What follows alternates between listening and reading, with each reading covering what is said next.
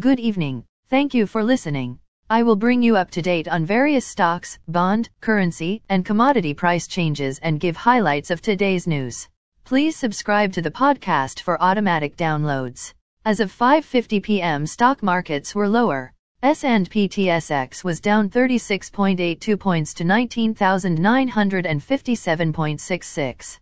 Dow Jones Industrial Average was down 39.09 points to 33,553.83. The Nasdaq was down 172.06 points to 11,699.08. S&P 500 was down 32.94 points to 3,958.79. Asia and Europe.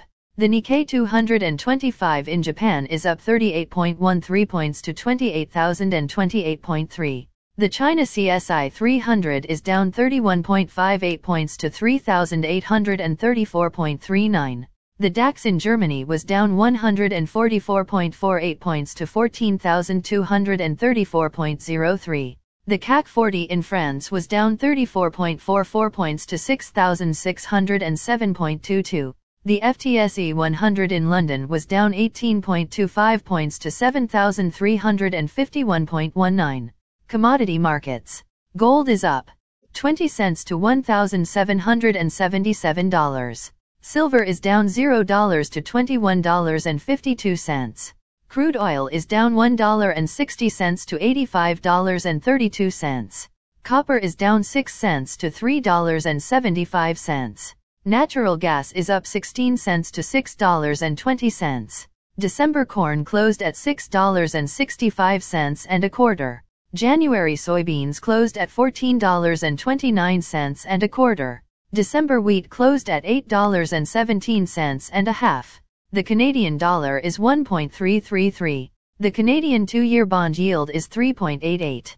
The Canadian 10-year bond yield is 3.08. The United States 2-year bond yield is 4.36. The United States 10-year bond yield is 3.69.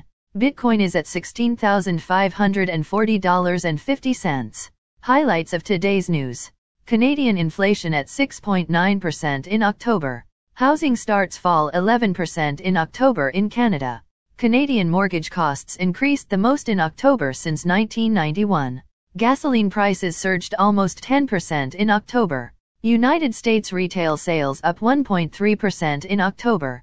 Again, thanks for listening. For automatic downloads, please subscribe on a podcast app or platform. And please consider leaving a rating on the podcast app or platform. It helps grow the show. Thank you.